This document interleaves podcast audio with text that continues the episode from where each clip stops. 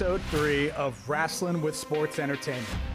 Well, Wrestling with Sports Entertainment for now. I'm Mike Mansury. That's Mark Madden. And Mark, let's get right into it. Uh, we had a little bit of an uh, a little bit of an issue of a, we'll say what's in a name last week with some of our friends over at Barstool Sports regarding the name of our podcast. And uh, you and I figured let's take it let's take the time and address it right from the top. Well, it was a name similar to the wrestling podcast they do at Barstool. Uh, to me, the whole thing reeked of pettiness, but uh, you know we've changed the name.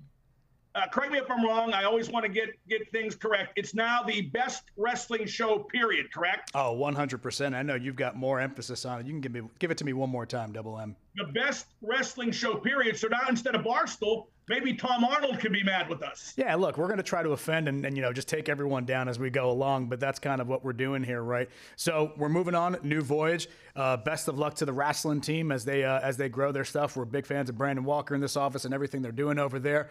But uh, I've never heard of him. Look him up. He's, uh, he's he, he knows. Never he knows until this happened did I hear of him. I'm sure he's great. Yeah, good good dude, and he knows his shit. He's a fan of the business, just like all of us. But we're moving along, Mark. And uh, look, at at this time right now, we're uh, we're just uh, under four four weeks to WrestleMania, and you know look, the social media space has been kind of crawling with a lot of a lot of fact figures, opinions, and everything else in between regarding what's going on in the world of uh, sports and entertainment. And you found yourself in the in a in a bit of a, a little back and forth with uh, Freddie Prinze Jr. of all people. Uh, talk to the people at home, Mark. What exactly went down between the two of you? Well, first off, someone tell that guy he's Freddie Prinze Jr., not Sam Muchnick Jr. the guy had a cup of coffee at WWE in a very minor and ineffectual role. And he gets on Twitter out of nowhere and starts preaching like he's Paul Boesch or, or, or, or, or like I said, Sam Muchnick. Maybe he's Vince McMahon the third. I don't know, but he acted like he invented the business. And he made one of the dumbest statements in wrestling Twitter history. And Mike, imagine what kind of ground that takes in. That's a pretty. He broad. said he credited, and clearly he wants back in. He was like kissing the ass of Cody Rhodes and Triple H and saying what a great job they had done making wrestling palatable to network executives because it's so tough to get wrestling on TV. Yeah, Freddie, it's so tough to get wrestling on TV that WWE is getting $650 million in rights fees. That's how desperate wrestling executives are to keep wrestling off TV. They're paying two thirds of a billion dollars. Oh, no, wait, they're paying that to actually put it on TV. Yeah. So I know what it's like when a wrestling executive doesn't want the product on TV. Jamie Kellner, back in the Turner days with WCW, one of the biggest reasons for the company's demise was he just decided wrestling was too low rent and he didn't want it on Turner Networks anymore. And guess what? When the wrestling executive really didn't want wrestling on the networks, in a very short time, it wasn't on the networks anymore. So, what Freddie Prinze said exactly the opposite is true. And then, you know, he said to me, Well, I can believe that you don't believe it. Okay, condescending much? Uh, the guy, like I said, worked in wrestling for 15 minutes. He clearly is desperate to get back in. And he just said something incredibly incorrect and got called on it. And then he said later, not to me, but he said, I don't want to debate about goings on inside the business because you had to have been there. You need experience. Junior, you were barely there. Yeah. Like I said, cup of coffee, and yours got cold because they didn't ask you to do much. So please, in the future, Freddie, shut the hell up. Look, I was there for Freddie's second go around with the company. I, I you know, look, I, li- I like Freddie. I think Freddie's a good dude, uh, pretty talented at what he was doing. Yeah, but, but you yeah. like everybody, Mike. You're not like me. No, no, I, I don't have as much vitriol. But you know, look, it, will eventually come out, Mark. You'll see it. But you know, look, he yeah, was he there for a cup of coffee? 100. percent And I do disagree with him strongly.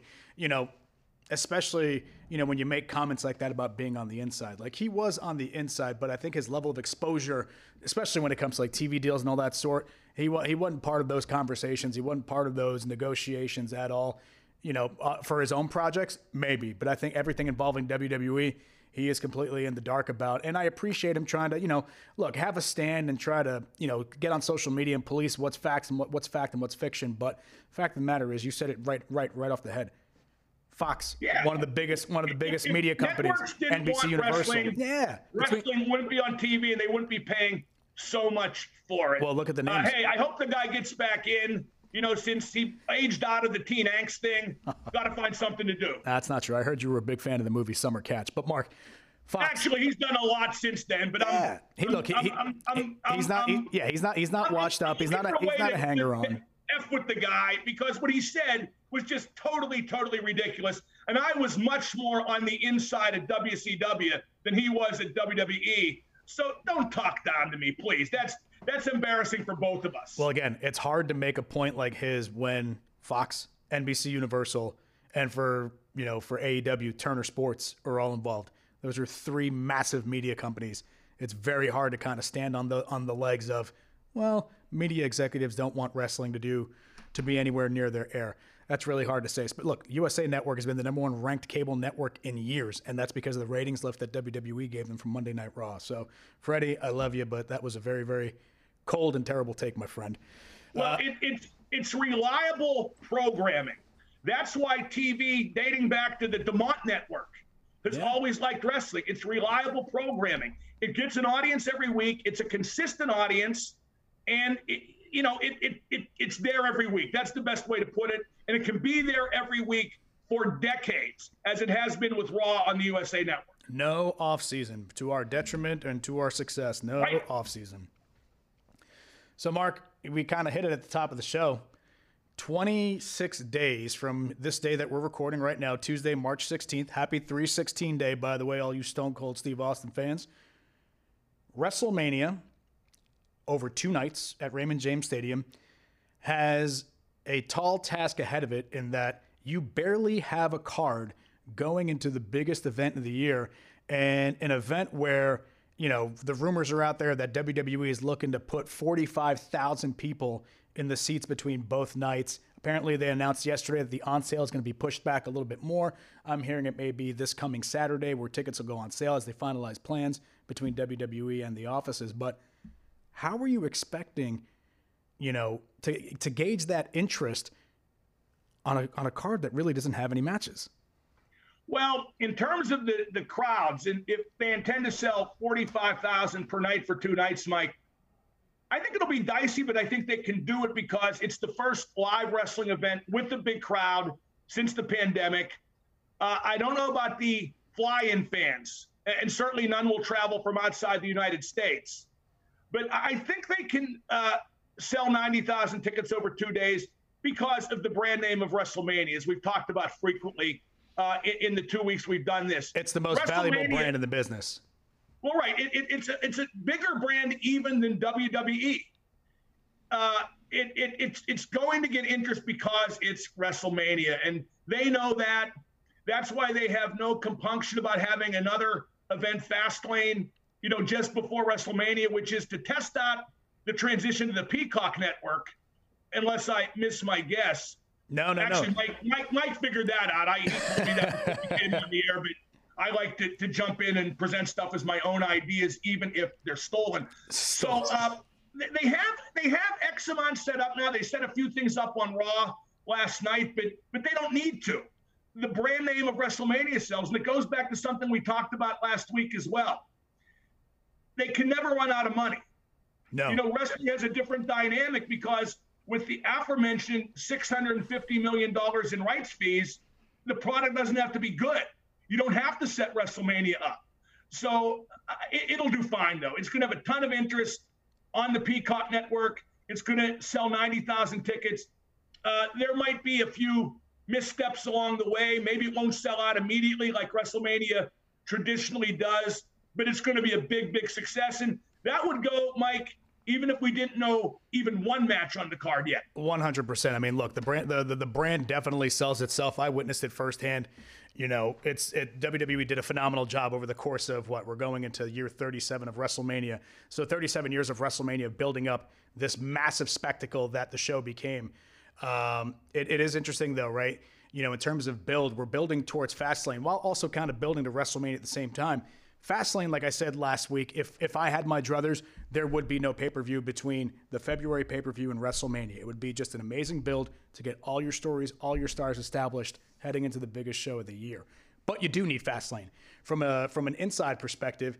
You need that test. You need to be able to see what Peacock has to offer in terms of infrastructure, technology, and everything else in between, because you can't afford to go into WrestleMania blind. You know, I remember working the first the first live show that we did on the WWE network was NXT Takeover Arrival. This is back in February or March of 2014. And we had an issue where the WWE network actually crashed while while Arrival I think had just started. You know, at a certain point the network transitioned to a you know, to a new uh, new new carrier. I think we were working with Endeavor or somebody along those lines, and we had had issues with SummerSlam and a couple of other marquee pay per views where the network would just keep crashing. And you know, look, you see it all the time now.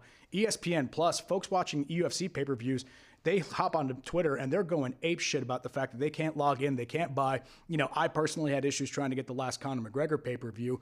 WWE can't take this risk going onto an established platform like Peacock, well, established name, unestablished platform, going onto Peacock with your marquee show and having it just completely crumble. So you got to do Fastlane. You got to get that in the books. You got to know with what you're dealing with so you can be best prepared to go into your biggest show of the year over two nights and to deliver. One thing I really miss though, Mike, and I'm I'm old and I have seen all the WrestleManias, and I remember the build to WrestleMania one with Mr. T, how crazy it was. You know, T and Hogan on Saturday Night Live. I remember Andre versus Hogan, uh, WrestleMania three. I remember uh, the Hogan Savage WrestleMania, uh, where they split up the mega powers, and just this incredible dramatic build that accompanied and now you got lust in your eyes for Elizabeth. Yeah. I see lust in your eyes. Yeah, you got but, lust uh, in your eyes for Elizabeth. But uh, but yeah, so so there's none of that, and I miss that. And that doesn't mean this is bad. It just means it's different. It just means that back when they were fighting for their financial lives, they had not yet established the WrestleMania brand name, and stuff like that had to be done. It's amazing Mike, how creative a wrestling company can get when it absolutely 100% has to be. Hey, if it I, hadn't been for WCW prodding WWE, the business never would have exploded like it did in the Monday Night Wars. If WWE had rolled over and given up and just stayed on the same course of characters like Duke the Dumpster Droese, etc., who knows where wrestling would be today? I was personally a big fan of Mantaur, but last year WWE proved that creativity absolutely blossoms in a time of necessity, and that was evident at WrestleMania. I mean, the cinematic matches, well, look, they'd been done in the business before, Matt Hardy and the stuff that they were doing with you know with uh, TNA and the Ultimate Deletion and stuff like that, those were phenomenal. Shout out Jeremy Borash, but you know, last year at WrestleMania, shout out Jeremy Borash again. You're talking about the graveyard match with Undertaker and AJ which was a cinematic masterpiece. And what a phenomenal story, no pun intended, that was told throughout that from the build mark all the way through the match itself. Like hearing AJ and Taker just shit talk each other and all the stuff that just kind of went into that presentation. The Cena Bray Wyatt match, phenomenal. It was like an LSD trip gone wrong through wrestling, but holy shit, great story. Hell of a journey that they took people on. So, you know, that chance for creativity was on display last year. And I think, you know, now going into this going into this WrestleMania where I you got you have to you have to believe that expectations are going to be very very high, especially when you're going to be the first wrestling show with a legit full crowd or you know more than hundred people that have been COVID tested. Like you know you, you miss you miss those stories like you said you miss that build that gives you that emotional attachment to the characters and allows you to really lose your sense of belief in whatever you're seeing and they just kind of fall in love with with what's on your screen it's not there right now and i guess my question to you is do you need that anymore? Does WrestleMania need Oh, no, anymore? no. You, you definitely need that. Uh, I think that one reason why, you know, more people aren't watching wrestling right now is because the lack of a live crowd makes it less of a sensory experience. And I think the boys don't perform quite like they would with quite the intensity and with the timing. Like, you know, no one when to, you know, pop the comeback, even though things are pre-scripted, there is a bit of leeway in there where guys can read the crowd and react off them. The best workers, the best workers know how to do that. Austin, exactly. you know, always talked about it. Most of what he did in the ring was just based on feeling on how the crowd was going. And furthermore, this WrestleMania, the crowd's going to be easy. I, I hate WWE live fans. I hate them. They go there with the intention of trying to ruin the product. Sure. Sure. They go there and try to go against the grain and cheer what's not supposed to be cheered and boo what's not supposed to be booed, their chants, etc. And that goes triple at WrestleMania, where, where some odd things have happened dating back to when uh, Hogan and Rock went at it. And, you know, the, the fans engineered basically a double turn in the middle of the match at Toronto. But uh, this WrestleMania crowd is going to be so grateful to be there that I think they'll play along. I think they'll, you know, take their cues, and I think that will be to the benefit of the show and WWE and the performers quite a bit. Mark my words, it's going to be an easy crowd, not a taster's choice crowd, not a wrestling observer crowd. Well, they it will be that kind of crowd. They just won't react thusly. I, I am curious to see what the uh, what the sentiment will be following WrestleMania. Just uh, you know, I'm sure they're going to be detractors of the fact that there was a crowd there. Um, you know, folks will knock the creative, whatever, the case may be. But I am curious to see what the fallout will be because this really is the uh, first true kind of head-on voyage for wrestling. The Super Bowl already did it, and uh, reports came back that you know it was not a super spreader event, and I'm hoping WrestleMania will follow that and kind of keep us going because look, like you said, we miss live crowds. There's a there's something to be said about watching something, especially like a live event on TV. If the crowd's in it, it brings you that much more into it as a viewer.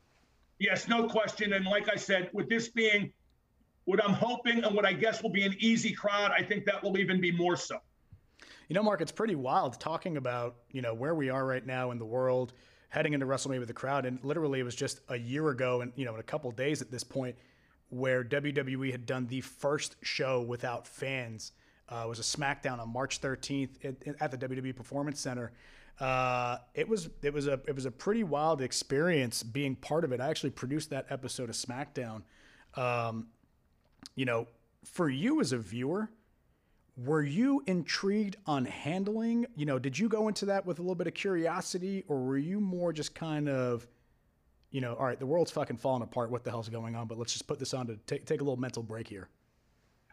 Well, I was more concerned about my employment, Mike, because without sports, there's not much call for sports talk.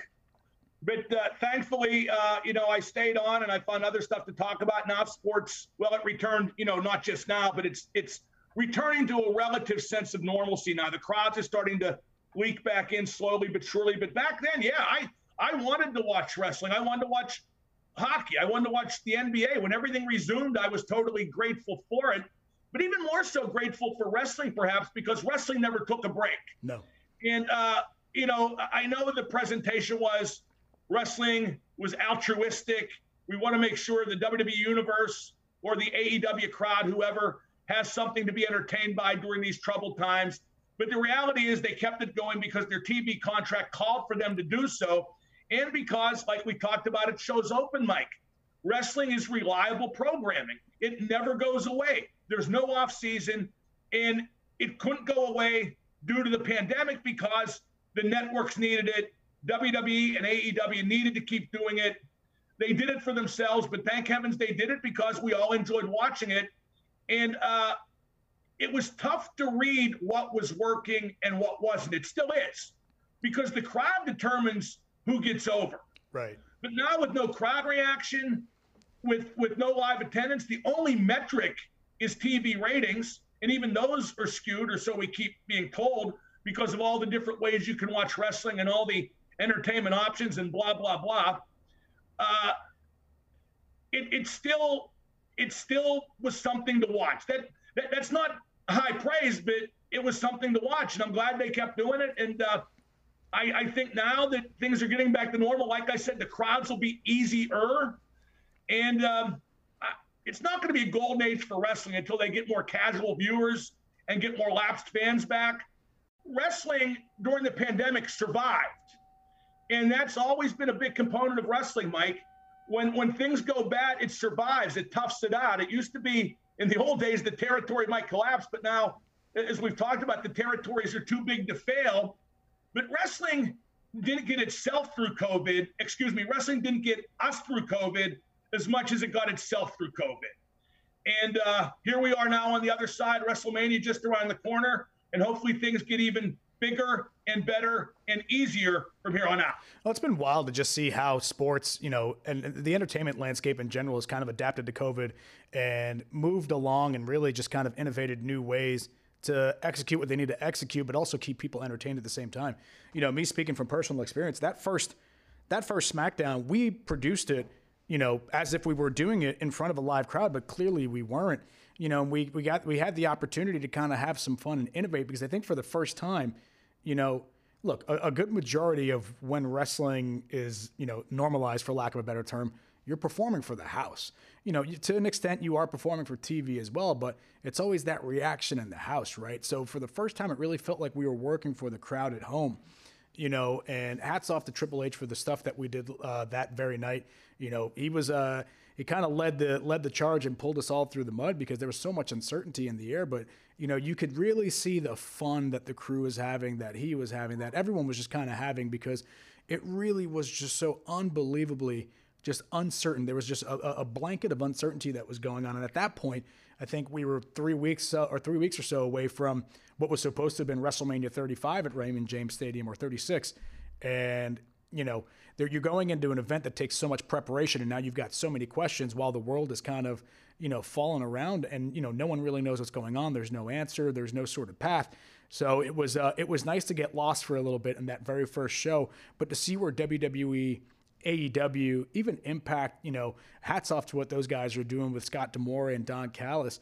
But the way that these companies found a way to kind of modify their presentation, you know, WWE with the Thunderdome, AEW with what they were doing at Jacksonville, and finding a way to bring people in safely, and Impact with their presentation, you know, I I really I applaud these guys taking chances and really trying to go and tell these stories in new ways, whether it be through cinematic matches, what they were doing with, you know, presentation of backstage segments and stuff like that. Uh, as for, as a as a wrestling producer, I was really in great appreciation of that, and it's really cool to just see how far things have come along and just how grand the presentation is now.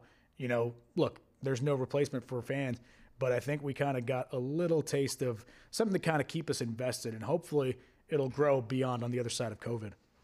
I think it definitely will. I think that the relaunch that really is WrestleMania after COVID, I think it's going to just grow by leaps and bounds from there for all the wrestling companies. And I give the performers particular credit because even though, as you know, Mike, when you do TV, and everything's TV now.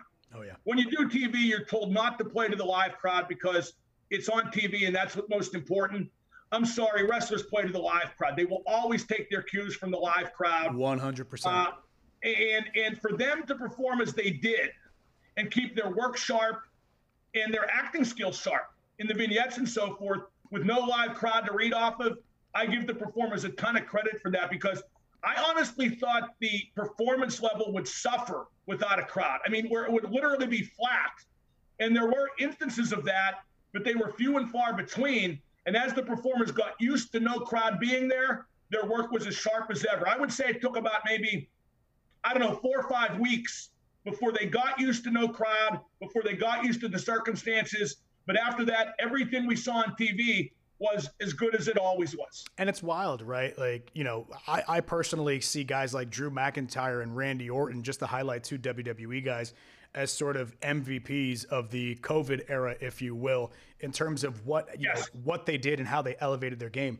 You know, let's start with Drew. Drew McIntyre comes off with probably one of the craziest live reactions I had ever seen live, Mark. When Drew eliminated Brock Lesnar at the Royal Rumble uh, in 2020, dumped him over, the fucking stadium went nuts. If, if if if they could have launched themselves out, they would have. They went absolutely bonkers for Drew. And as a guy that you know lives and breathes this business, to know that he's going to WrestleMania to have this main event match, and you know, look, as he probably something he's dreamed of since he was a kid. You know, I imagine everybody that gets into the business has that moment where they imagine themselves at WrestleMania, full crowd, winning the WWE Championship and having 70,000 people erupt around you. And you're going into your first main event of WrestleMania with nobody. You know, that's got to take a pretty insane psychological toll on you, regardless if it's entertainment, scripted, or whatever you want to call wrestling. These guys and these men and women at the end of the day are still performers. And crowd reaction is a very, very big part of being a performer. It fill it it fills you with that with that just electricity that you know carries folks through performances sometimes. And to not have that on that grand of a scale is got to be has, has got to be something that's so daunting to your psyche going into an event like this, and even where you go from beyond. Because, like you said, how do you measure what's the metric of what you're doing really, re, you know, really resonating with the crowd? It's not there. All you have is Twitter. I felt sorry for Drew McIntyre more than any other performer during the COVID era of wrestling because that was his big run, and it was done in front of empty crowds. Uh, that's not to say he won't have another big run. He's still very much in the main event picture at WWE.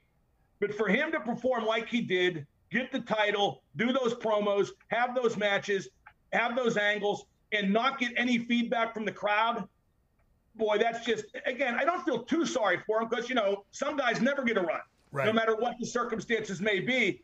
But there's a guy who paid his dues, you know, uh, was Drew Galloway or what, is that his name, Drew Galloway? That's his, real, that's his real name, yeah.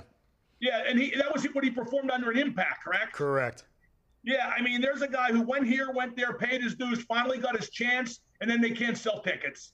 And and you feel bad for that guy, but it never showed up one iota. What I'm sure must have been disappointment, Mike. It never showed up one iota in his performance, and for that he deserves credit. There were other people. Well, Randy Orton's always great and he's had his oh, yeah. runs in oh, front yeah. of a lot of people. But still, some of his best work was during this pandemic with no crowds there. I thought Bayley did exemplary work.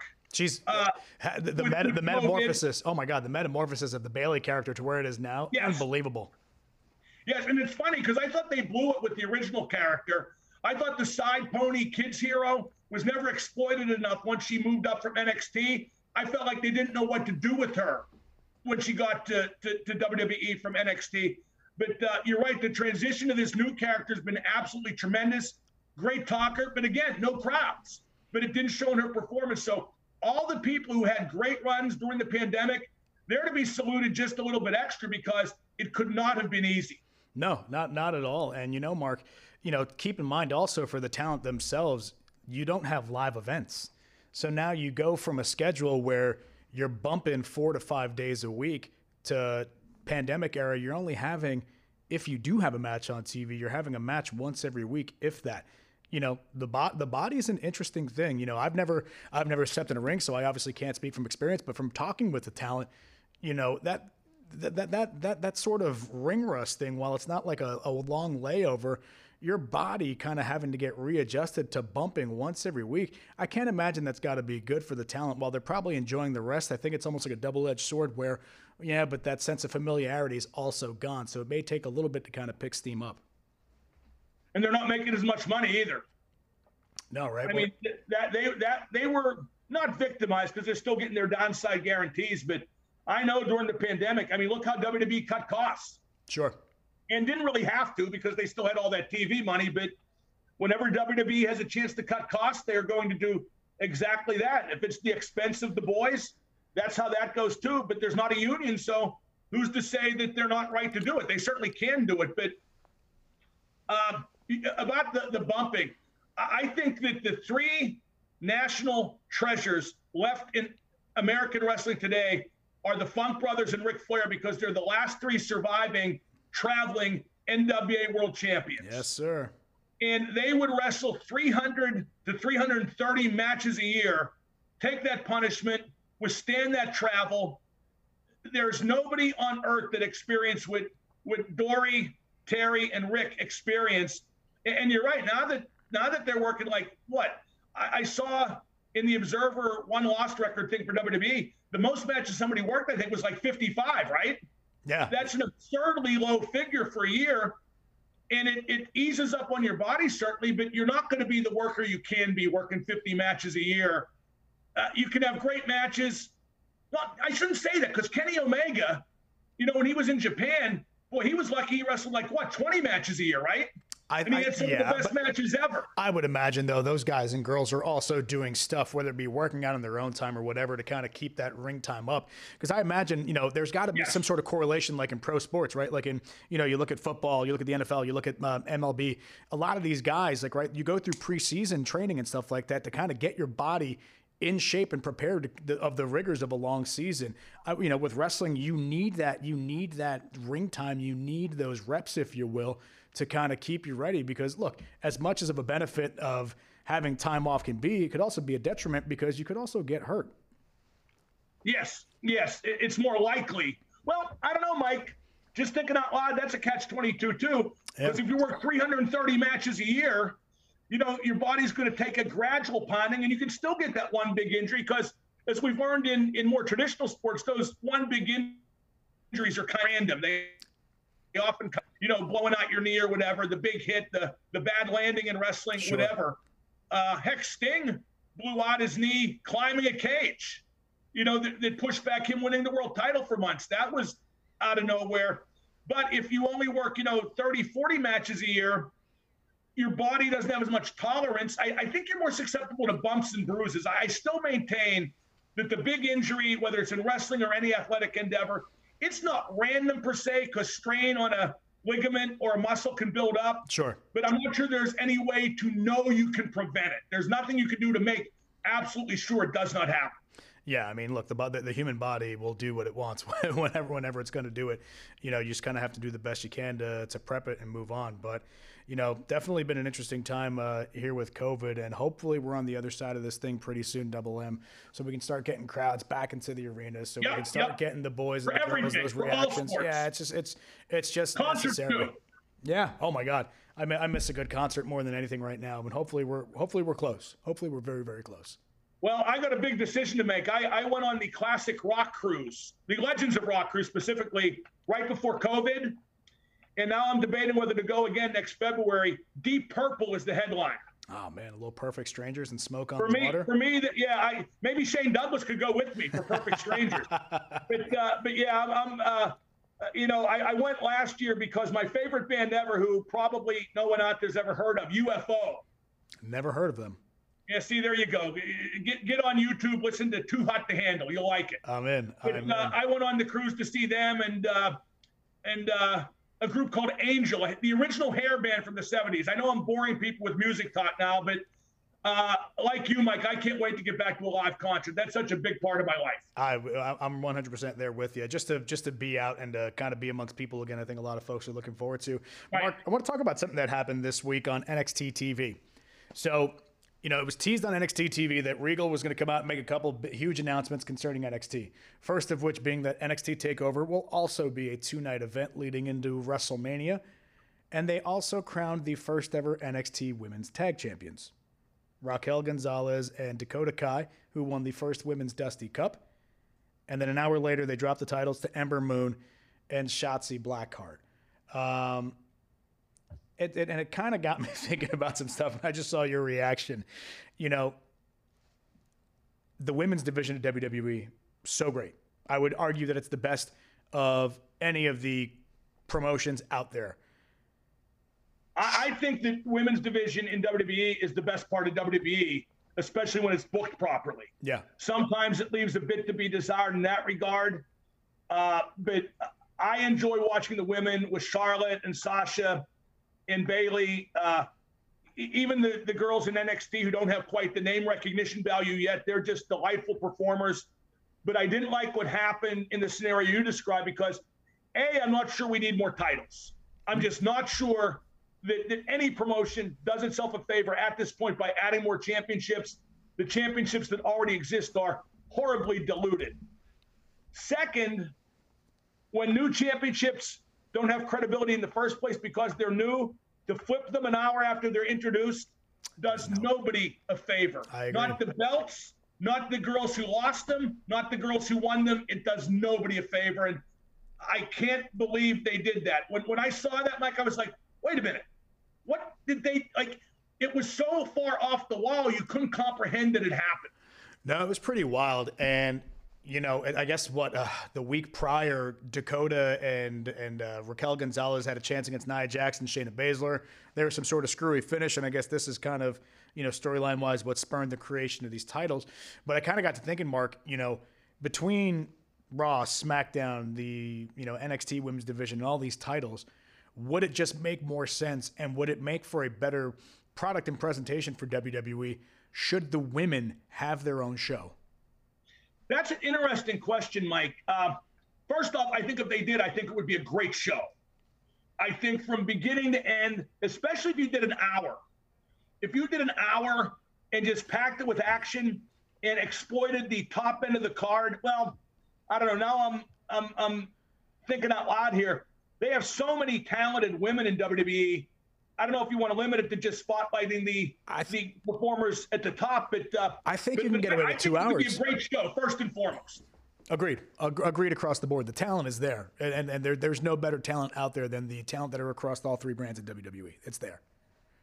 Yeah, but by the same token, and let's see if you agree with this, while their talent across all three brands is extremely deep, I'm not sure it's quite deep enough to be spread across all three brands. One hundred percent. I, I, you know, and I think what, what what you're seeing, Mark, is that you, you know each show, Raw, and SmackDown, and NXT, they all have their own champions, but you're only dealing with a pool of you know six to seven additional women on each show. So you're kind of just going through the cycle of your champion, right? It's almost like your champion's got a quarterly opponent, and then you come back around and revisit old stories again. I think if you put everyone together, uh, number one, you're going to kind of increase the value of your title. You don't need two separate tag titles, you know, for your brands, and you really have a great chance to tell some great stories and really mix it up with characters you haven't seen interacting yet. Well, if they did do a women's show, I'd like to see one world champion, one uh, B champion, whether it's you know the equivalent of intercontinental or whatever, and one tag champion, and keep it really simple and really tight. But then again, Mike, I'm hearing myself talk. I say this about every promotion men, women. I want less titles. I want the titles to mean more. I want uh, the feuds over those titles to be about the title first and foremost, but all we do now is personal issues. I mean, don't get me wrong, that's the lifeblood of wrestling too, but there's a happy medium, and that's just not the way wrestling is anymore. Well, I think that's not the way the people who run it want it. No, and I think to your point, Mark, I think the value of a title kind of went by the wayside because it kind of, if, if you know, and correct me if I'm wrong, but it was always my perception growing up and even being involved in the business that the the talent would work themselves to get to a certain point, right? Like if you want to use examples, you know, Bret Hart went from you know a tag worker who achieved tag team success, became a champion, became a single, worked his ass off, became Intercontinental Champion, which was the workhorse title. U.S. Championship was the equivalent for the NWA, and then eventually made the way up to WWE Champion. And it was you know. It, I wouldn't say that it was the the title that made the man, but it was almost they met each other on equal footing. You know where Yes, Bret you was, worked your way up the ladder. yeah, and where Brett And- was in his career, also, he was there. you, you could you could also counter that with the guy who just skipped steps in the ladder, which kind of put a rocket up his backside and made him a star right away. It didn't happen often, but when you did that, it meant something too.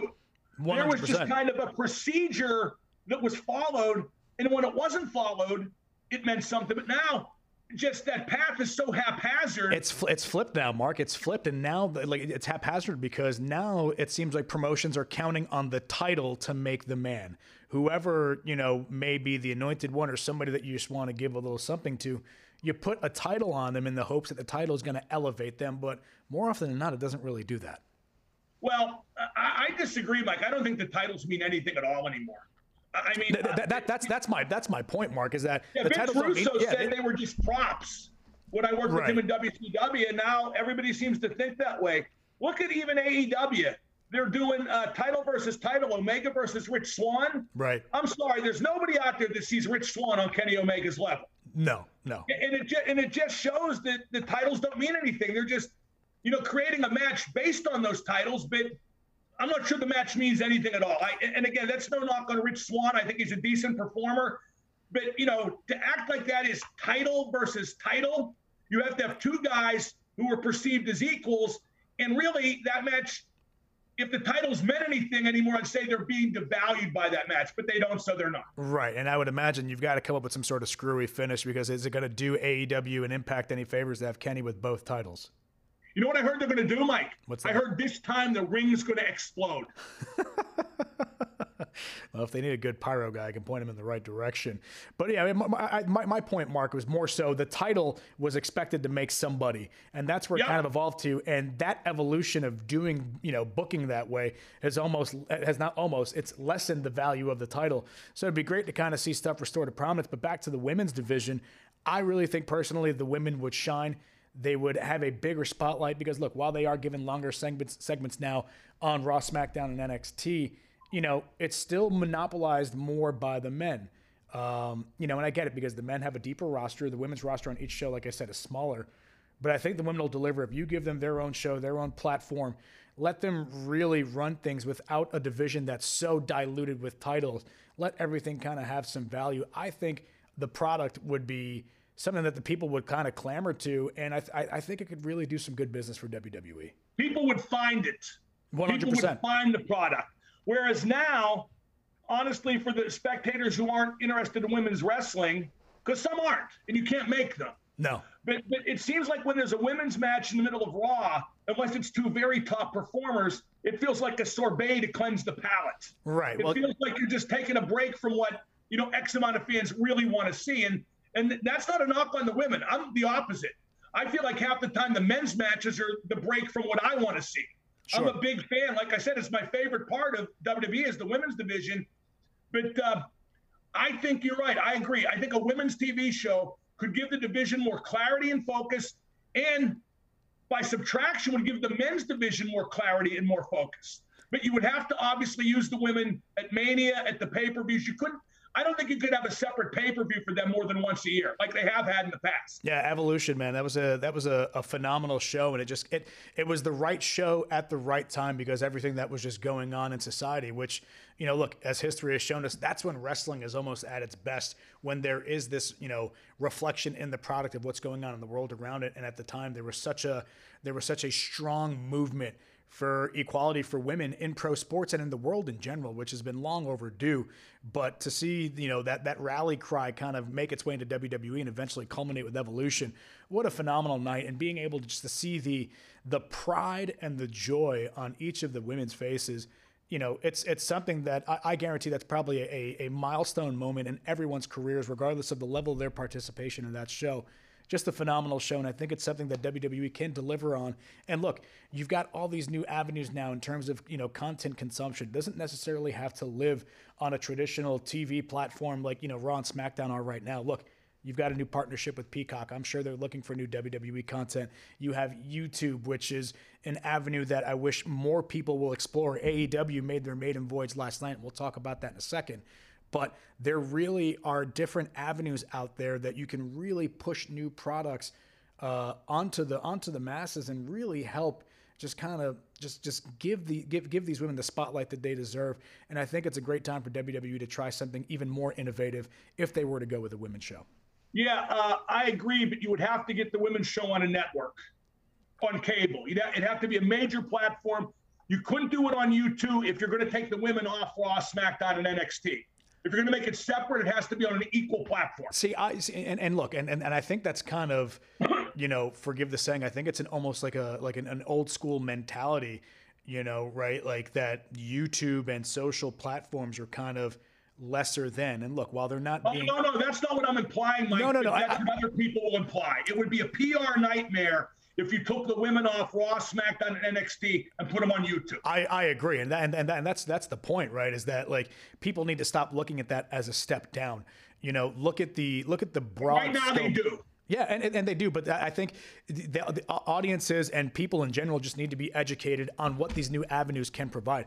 I mean, you know, yes. look, outside of look, the Pat McAfee show, we're destroying YouTube right now, and we're having a blast doing it. But like, you know, even outside of the business that I'm part of, stuff that I've seen on the outside, I've got nephews that are, you know, five and four years old that are obsessed with these kids that open toys on YouTube. And these kids and their family are raking in insane amounts of money, you know, high subscriber rates and everything else in between. It makes, you know, I want to start having kids just so I can have them fucking open toys and take videos of them doing it and, you know, just make them into child performers. But, you know, the, the, the world is a different place. And I think we need to, we need to do the best to educate folks, you know, that, hey, this isn't a step down. This is actually a step into the future. Everyone's cutting the cord, Mark. Like you're seeing a lot more trends of people just ditching traditional cable because number one, the, the, the rates are out the ass, but it's just the way that we consume content now. And once the world open back, opens back up and everyone's on the go, you know, why can't you have a successful uh, product that lives in a digital or streaming space. 100% agreed, but until the world figures that out, that can't be where the women's show is. Fuck them. We're going to educate them.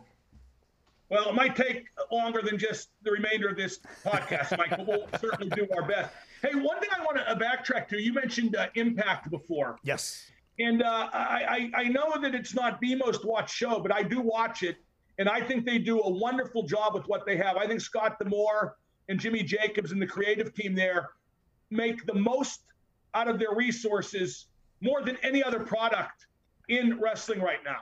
And I think we all see how great Don Callis is. I think him and Kenny Omega with that crossover stick they're doing with AEW are one of the most solid acts in wrestling today. I thought the promo Don cut uh, about the failed explosion uh, on AEW last week was the promo that should have been cut in the ring right after the explosion. Exactly what should have happened. On their feet, but but Don was great. That Bockwinkel Heenan vibe, him and Kenny have is tremendous. But uh, two performers I want to mention. There was a match on on uh, Impact recently. Ace Austin and Chris Bey and it was a tremendous match. Those two guys are so good. In fact, I think Ace Austin is the best performer in wrestling, not in WWE or AEW right now. He's 24 years old, great look, great work, good persona. I hope somebody snaps him up, or I hope Impact rises higher based on you know his presence among others. But those guys had a great match, and I'm a big Ace Austin fan. Uh, and I'm not saying that because he's my friend. He's not. In fact, I met him once at an indie show in Pittsburgh, and he shook my hand like, well, I can't quite place where this old fat fuck comes from, but I think he did something. And uh, and that's it. But I think he's just a tremendous performer. Chris Bey is right there too. I think that's a real good wrestling show, and hats off to them. I enjoy watching them. I still watch ROH. Uh, product like that, where they have to think outside the box and try a few different things they serve themselves well by doing that. Like ROH now with that pure wrestling. Yeah. I'll be honest, a lot of it I don't get, but it's something different and I enjoy it. So, uh, you know, we're going to talk mostly about WWE and AEW on this podcast, but we're not going to ignore that stuff either. No, we can't. I mean, look, and Chris Bey also is another talent that folks had their eye on. I think he went through a free agent spell uh, pretty recently, and people were wondering where he was going to wind up. He's uh, he's another tremendous talent that folks should keep their eye on because I think he will he will yes. eventually do some big things in the business uh, once he gets uh, himself into a you know an, uh, an, AEW or a WWE. They're doing great stuff down there. Um, you know you, you mentioned Jimmy Jacobs. Jimmy, I had I got I got the the chance to work with him while he was at WWE. An unbelievably brilliant, brilliant guy. Just has an amazing mind for all things within the business, and you saw that at the you know with the work that he was doing way back in Ring of Honor. Uh, I believe their group was the Rise of the Fall. If I, I, I may be wrong there, but it was you know Jimmy Jacobs. He was a zombie princess. Yeah, wild, but you know just he just an unbelievable mind for the business and a great asset, I'm sure, to that Impact team. Um, you know, I, I, I, I need to kind of get myself a little bit further back into their product. Kind of fell off for a little bit there, but I do want to kind of give them more eyes because they do have just a talented, talented pool of people that they're working with. Well, again, that gets back to what you said about, you know, YouTube and uh, they're on Twitch. That's where I watch them. Yeah. You know, when, when Miro's not playing games on Twitch, I watch Impact Wrestling. and uh, again, I want those platforms to be equal, and maybe someday they will be. But anything, uh, as an old man, as a 60 year old, anything like that I have to find, there's a chance I might not, that I'm too lazy to do it. Like my watching Impact is a conscious effort on my part because I really like it. But, but some of the stuff I watch and eventually become addicted to is because I happen to be flipping the dial on cable. Sure. And, and so until until people younger than me, and that's almost everybody, until they get conditioned to watch YouTube and Twitch and all those other platforms. That's why if they did do to backtrack a WWE women's show, it would have to be on an equal platform to I, start. I think if there was anybody that could do it, it would be Vince. Uh, you know, look, everyone thought Vince was crazy when he opted to take WWE pay per views off of traditional pay per view. Yes. And to make the network a thing. And, you know, look, you you can argue that the network is pretty much the blueprint for a lot of streaming services, especially OTT streaming services out there right now, uh, because it was really the first of its kind and really laid the groundwork for a lot of folks to follow. So I think if there's anyone that could launch a women's division on a streaming platform, it's definitely Vince. Yes, for sure. Hey, um, one thing I want to talk about is AEW. Um, I hear there's a little bit of friction because the announcers, and in particular Jim Ross, when they see something on TV that doesn't work or they don't like, they're kind of dismissive of. Yeah, old JR's been You- a little you've it, critical. right? Oh yeah, JR's a little critical. There are moments sometimes where you'll watch the show and you'll just hear JR go, "Well, well, I don't know what that was, but uh, I'm, I'm sure he thought it was good when he did it." Yeah, or I guess that was a punch. Uh, I think he had he had a shot I- at Jericho at the pay per view. Well, Chris, that was probably the ugliest Judas elbow that Chris has ever thrown, but you know, whatever. Yeah, and um, I'm told that that uh, ownership was not necessarily thrilled with that. Well, I can't imagine anybody in any position, regardless of the company, would be too thrilled with your lead announcer just openly burying your product on the air. Well, he's not quite burying though. I will say in defense of Jim, what he's saying is true, but then again, a lot of the stuff I said on WCW that was true got me a lot of heat. So, Yeah. so I think there's a fine line. But when you're Jim Ross, the greatest announcer ever, I also think you have him out there because he knows so much and has seen so much. And as a viewer, I don't mind hearing what he thinks of what's going on because let's face it, Mike, we've totally buried the concept of kayfabe forever. Nobody thinks Sure. they're really punching each other. So why not? Let's hear what Jim has to say about stuff like that. But is there And I some? think part of the problem too is they have three play-by-play guys. Yeah, and we'll we'll get Let's, it. not, We- let's we- not act like they don't stumble over each other No. because they're all used to doing the same you, job. Mark, you can see it in their on cameras. Their on cameras are actually sometimes very uncomfortable because you it, Yes. there's almost a uh, a tug of war, if you will, between who's going to do what. Because, like you said, there's three A players, there's three lead announcers there, and the other two aren't. You know, which, whichever mix of the other two, they aren't comfortable working in that's that's you know color role or the analyst role. They're all three leads, and you know the way you you know strong producing is what fixes that and i'm not sure how they're being produced if they're being produced at all if they're just relying on three strong announcers to go out there and just do the job but in a situation like that you need some you need an offensive coordinator calling the plays in the booth down to the guys on the field you absolutely need it You know what else you need, Mike? You need a color guy. And they need to take one of those guys out of the mix and put him on dark or whatever and put a color guy in there. Because when Taz jumps on Mike, who is a traditional heel color announcer, right? yep That's when the announcing sounds the most normal. Yeah, yeah, and, and look, I, I love the work that Taz did uh, for that uh, for that cinematic match with Darby Allin and Sting. Tremendous, Yeah, he- He, reminded me of Bobby Heenan calling the '92 Royal Rumble just you know going apeshit over everything for Flair. You know that's not fair to Flair and everything else in between. But I think Mark, if you do want to stick with that, you know that that trio that you have on Dynamite right now of Schiavone, Jr. and Excalibur, you said it best. Bell to bell, there's probably nobody history, no, nobody better in the history of the business than Jim Ross. Nobody can tell a story. No one can can eat, you know, just just just give you that raw emotion that JR can to really convey a story. Schiavone, uh, to me, is just as sharp as he was when he was at WCW. And Excalibur is a guy that's got a lot of potential. I think you need to transition Excalibur to an analyst role. Let Excalibur kind of hit you there.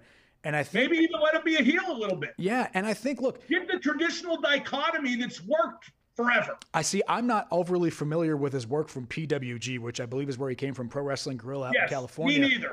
But I, you know, does he have that heel in him? You know what I mean? Like you look at a guy like Corey Graves, right? Like we talked about how Corey and Michael Cole, probably the best tandem in the business right now. Um, they have, you know, Corey's got that heel edge to him, and he doesn't have to go overt and be be over the top. Does Excalibur have that in him? And if so, you know, let's let's let's give the guy a run.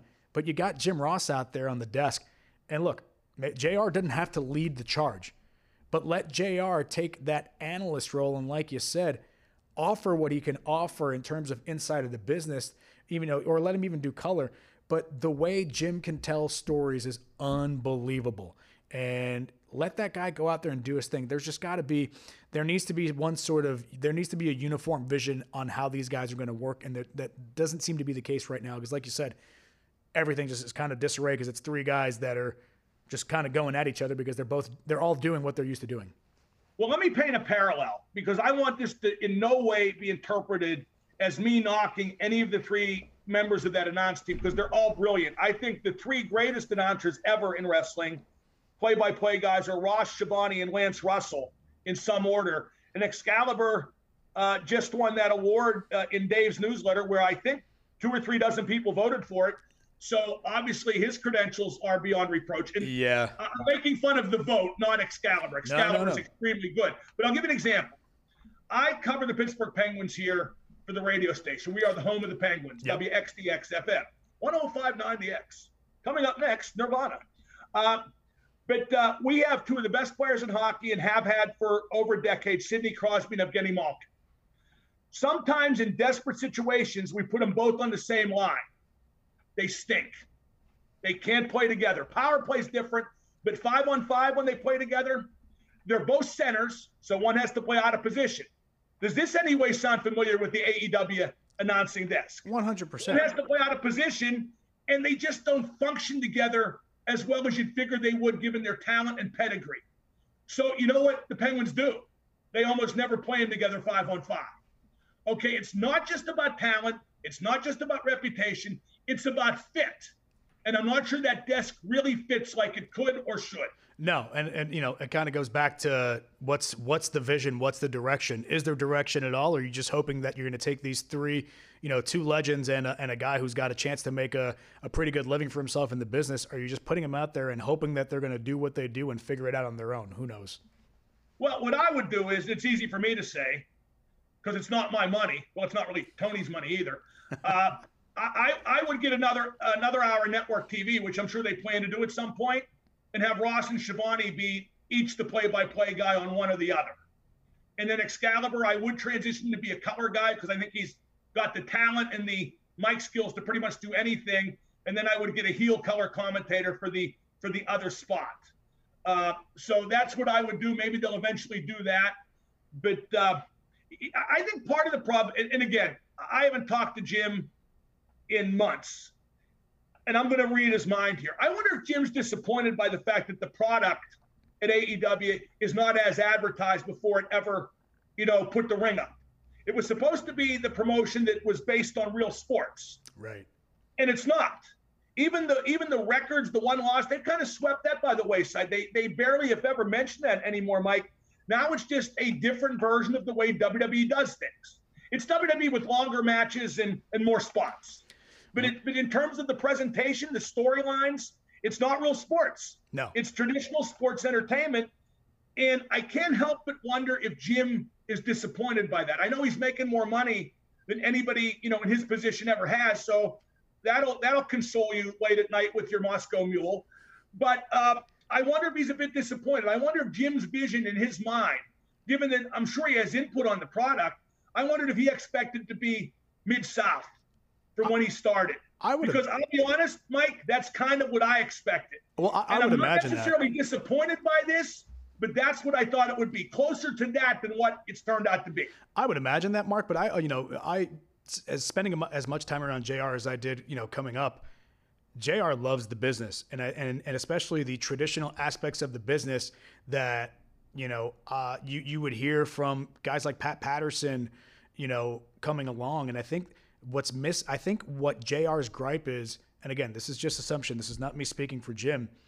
Well, no, we hear the gripes on the air, though. Yeah, but if you I mean, notice, there's it's, no it- it- denying that he's made some comments that lead you to believe he's not thrilled with some of the things he's seeing. Right, and it comes from you know, look, let's let's face it, and look, I've never been a worker, but you know, I've, I've got a keen eye for this shit. Nobody sells. Everything's very much you know, spot to spot to spot to spot. There's no real story. It's just cool shit for the sake of doing cool shit. I'll stop And- you when I disagree. And those are two things that you know I think Jim looks at and just and just is, is in disgust. And I think a lot of times when he's calling out whiffs and stuff like that, you know, Jim doesn't like loose work. And you know, I, I- get it. It's it's it's a it's it's entertainment, and You, you, don't want to kill the anybody. guys that, Mike. You can't No. tell them that. No, and, and, and look, I'm sure. I'm sure, I'm sure I'll have folks to send on me from Twitter. You know, what the fuck do you know? You've never been in the ring. You're 100 percent right. I don't know, but as someone that's produced, you know, countless hours of wrestling television and worked with guys like Jr. and countless other legends in the game, I know the, the the psychology is something that those guys imparted on me. And a lot of what AEW does lacks psychology. And I'm sure they fancy themselves a group that are very much, you know, in tune with wrestling and in tune with with you know telling great stories and you know things of that nature. It's not there, and I haven't seen it yet. There are glimpses of it in guys like Moxley and Ken and uh, Eddie Kingston, who fucking did a phenomenal job of digging themselves out of that lack of an exploding barbed wire ring match but there's only glimpses. There aren't true signs of this is, you know, this is the wrestling business. Because at the end of the day, the wrestling business is great stories that are told through these matches, and I think a lot of that shit's missing, and that's what gets Jr. But it's missing because the guys don't think it's necessary. One hundred. Well, that look, look, you know, and look when you're when you're your own boss, who's going to tell you otherwise? Well, I'll give you I'll give you a story about an indie show I was at a few years ago, and there were two participants, and I, I don't know for sure they were. I think it was member ACH. Yes. Where's he at now? Is he? Uh, he's uh, I'm not sure. I'm not entirely sure of where where he wound up. I don't know. Did he go back to Impact? Or I don't know. He may be in anyway, Ring of Honor. Who knows? The fact that we don't know tells you all you need to know. And Sugar Dunkerton, who I think is now Pineapple Pete, correct? I believe so. Yeah. Okay, so so uh, they work this match at this local promotion, IWC, which is really good. It's it's Sammy Guevara's work there. Ace Austin works there now. Uh, that's where Wardlow came from, and Dr. Britt Baker. Oh, great. That's where they cut their teeth. So it's it's really solid stuff. It's a fun watch. So I was talking with these two guys after their match, right? And they said, and they'll probably deny having said this because everybody does. What did you think? And I go, well, I go, first off, slow down. I never worked, but you're going too fast. And they looked at me already like I'm an idiot. Yeah. And then I said, there was one spot, and I forget which did which, but one guy came off the top rope to the floor. And the other guy sidestepped him, grabbed his head, and rammed it into the steel barrier that surrounded the ring. Okay. Mike, they were up 15 seconds later going to their next spot. Uh... And I said, guys, I go, that could have killed you hitting your head off the rail after plummeting from the top turnbuckle. And they looked at me like I was the biggest idiot in the world. They go, nah, man, that's what the fans want to see. I go, really? I go, is it what Vince McMahon wants to see? But maybe he does. I mean, maybe it's changed so much, Mike. No, that but the stuff we apply to it, the old values, maybe they don't matter at all anymore. No, I mean, Mark, they, the problem is, is that they do, and they do matter wholeheartedly. Look at look at a guy like Brock Lesnar. Brock Lesnar's his last go around, if you will, like right once he came back to WWE, Brock came back a different performer altogether. Outside of the fact that he's probably the most you know, in like awe-inspiring physical specimen that's ever stepped into a wrestling ring. No disrespect to the late Andre the Giant or anything, but Brock is a fucking once in a lifetime athlete. What, yes. what makes Brock so special outside of his physical attributes and his working style is the way Brock can sell.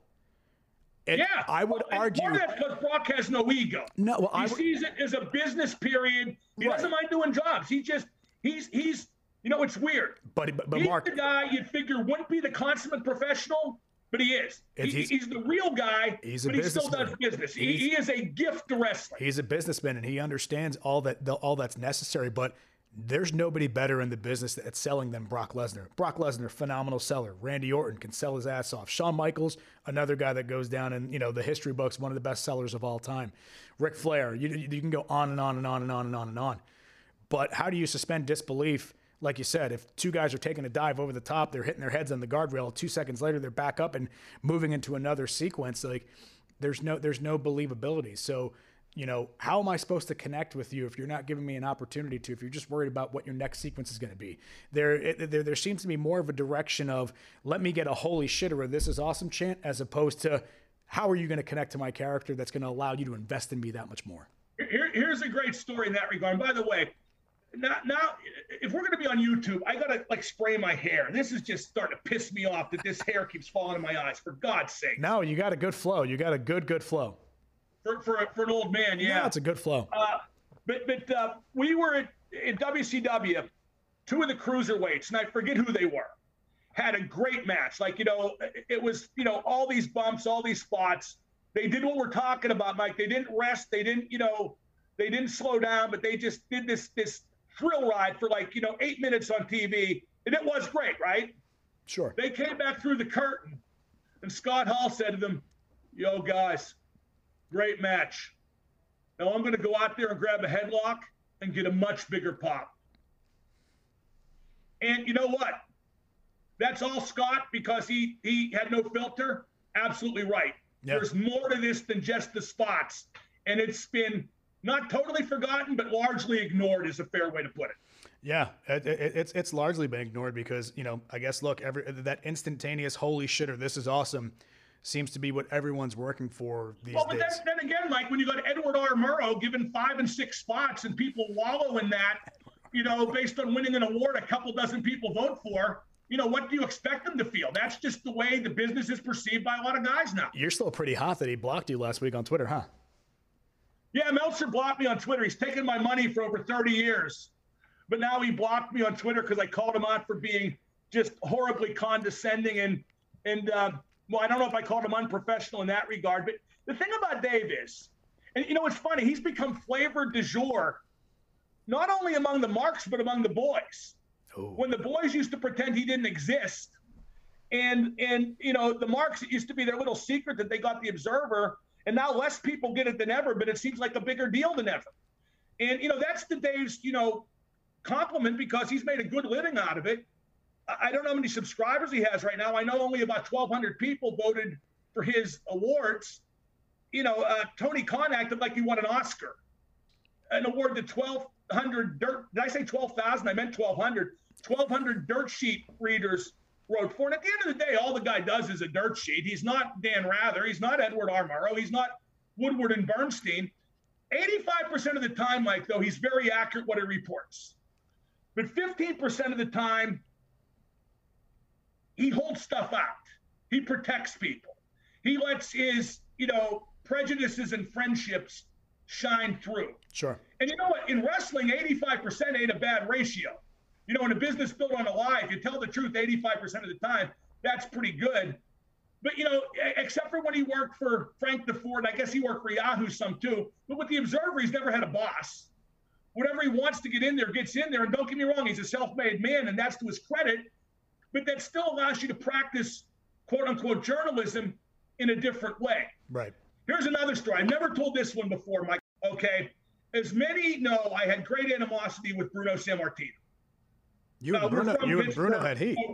Just horrible heat. Okay. Wow. At the Brian Hildebrand, remember Mark Curtis, the referee? Yeah, yeah, sure, sure.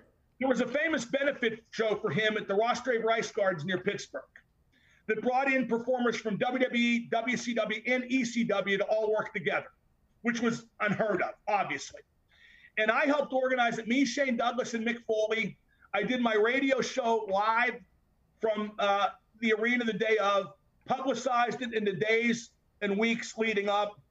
Uh, obviously, the name sold the tickets, but I helped. I made sure people knew it was out there, and I have no regret. Obviously, Brian Brian grew up on the same street as me in the same neighborhood. I've known Brian since we were kids, and he's the best guy ever that worked in wrestling. Not just a great referee, which he was, but a true student in the business. Everybody loved him. I loved him. I miss him horribly to this day. Just I can't say enough good about Mark Curtis, aka Brian C. Hildebrand. So at the last minute, they add Bruno on the show. Bruno accosts me backstage and threatens me. Threatens me. You better get out of here right now, you fat piece of shit. You talk to me that, you know, blah, blah, blah and nobody stuck up for me, so I left. I'll be blunt, I was terrified. He could have killed me. You know what I mean? Yeah, that sure. shows what the low rent stooge Bruno is to run a guy out of a charity event he helped organize because with Bruno, it was always about Bruno. So where did the beef between you guys originate? I'm getting to that. I'm getting to that. To be Bruno's friend, you had to be a stooge, period. And, and more uh, complied than not, okay? Years and years ago, I'm talking back in the 80s, Mike, I was a writer for the Pittsburgh Post Gazette, right? Okay. And I wrote a story about Bruno, and this is when Bruno and I were on good terms, doing an anti steroid speaking tour and talking about how bad things were, not just in wrestling, but in other sports, right? Sure. So I've been told, well, everybody knew that Bruno's son had been popped for steroids at that point. Is this David? David, the one who wrestled, Bruno Jr., quote unquote. Yep. Everybody knew he'd been popped for steroids. But what people didn't know that I knew through assembling the story, but did not put in the story, and my bosses didn't want in the story, one of Bruno's other sons ran track in college. And apparently, and I don't recall the exact circumstances, but he had been investigated for PED uses is you know, in, in that. I've been told that. And I never, and, and Mike, I didn't use it because I never confirmed it 100%. Sure. You know what I mean? Yeah. And in, in the story, what, but, but I did you know, I did, I was told that. Okay. Don't know 100% is true, so I didn't use it. Don't know now if it's 100% true. But in conversation with Dave, because I talked with Dave then, you know, I, I talked about that. Okay. Dave puts it in the Observer. Okay. Didn't cite me, Put it in the Observer. Okay? Bruno calls Dave up and is in a rage. You know what Dave does? He says, Oh, Mark Madden told me that. Oh wow! So he cited you in a completely different way. He sold out. He sold out an unnamed source, right. like like journalists never do, like I've never done. I went to the Supreme Court because I refused to do that. That case with the WCW hotline Sure. over copyright infringement. We'll talk about that at some point. Dave gave me up like it was nothing, and the next thing you know, I'm Bruno's enemy for life. Wow. Okay, and that's an absolutely true story.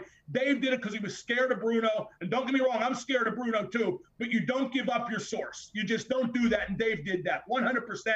And I've never talked about that till now, Mike, because I was saving it in case I ever did a, a podcast. No, I, I, I never talked about it because, like a lot of people, I just held Dave in such high esteem as the Washington Post, you know, the paper of record for wrestling.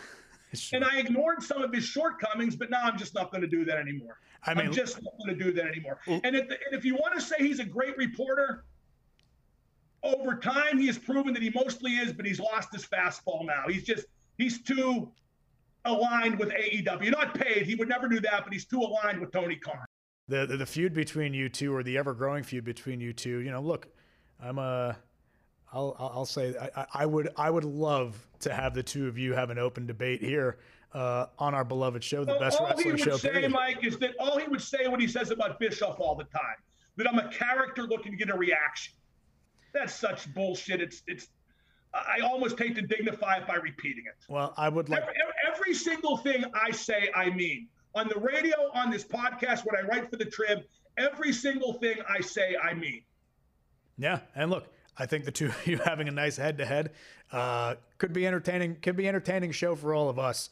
And you know, look, Dave Meltzer, if you're listening, the invitation's out there, my friend. You let us know. Not for me, it's not. Not for me, it's not. That ship has long since sailed. allow the neutral party to broker the deal then because i think it would make for an entertaining entertaining listening and viewing for our audience uh, i am kind of curious though to see what dave will write about tony khan's phenomenal promo uh, that he cut last night on aew dark elevation it seems the man that promised never to be an on-air authority figure or character has since gone back on his word mark You can tell he hates it, Mike. You can tell he does it very hesitatingly, and and uh, he doesn't want to do it, but he feels he has to. Yeah, you know, look, it must must be must be the damnedest thing to be to put yourself in that situation. But the things we do for the product we love and what we want to do to entertain. Uh, Mark, I'd like to see him do an interview from third base. I'd like to see if he thinks he hit a triple or was born there. he advanced on a throwing error by the outfielder, but that'll be a story for us the other I time. like it. But uh, hey, Mark, I can't thank you enough, brother. I think uh, episode No, no, three. thank you. I think this is great. I think uh, I think my long-windedness and uh, and uh, hazy memory is finally paying off. Hey, I might have to call in a favor and get you and Meltzer booked for WrestleMania. The uh, I, I I can see the steam rising off your screen right now, brother. See, you're, you're blowing it into more than it is. It's it's more annoyance than anything. But I, I, I've worked in journalism since I was 17 years old, and I know what's important about it. I know what isn't, and uh, I think he and I share a few different viewpoints in that regard. Well, I say no better place to hash it out than here. Uh, but we'll talk about that next week, and maybe we will hear from Dave. Who you know? Who knows? We won't. We won't. and put it this way: you might. I can't. I'm blocked. That's right. You're still blocked. Well, you know what? Let's start the Although, petition to get you I, I. I did get a Wrestling Observer just today in the mail, so he's still willing to take my money. Is it still a is it still a printed actual sheet? It's not like a newsletter or anything anymore. Like a, No, like you can you email? go online and get it, but I still get it delivered to me. I'm a low. Mike, Mike, you, you know why Old I'm doing this show on Zoom, don't you? Yeah, yeah. I'm I- doing this show on Zoom because I couldn't assemble the stuff necessary to do it the way we're supposed to do it. But I hope to hire someone to do it by next week because that's what I do, Mike. Hey, I throw money at problems. That's it. If there's an issue, no better way to fix it than to throw some money at it. Uh, Double M, I think that's all the time we've got for today, brother. For those of you Thank you, listening Mike. and Great watching job. Very hey, enjoyable. Hey, that was a fun one. Those of you listening and watching, you know, hey, look, subscribe to that YouTube channel, be part of the action, comment, let us know what you like, what you hate. Uh, iTunes, Spotify, everything else in between. Stay tuned uh, for the new social tags for the best wrestling show, period. I'm Mike Mansury. He's Mark Madden. We'll see you guys next week.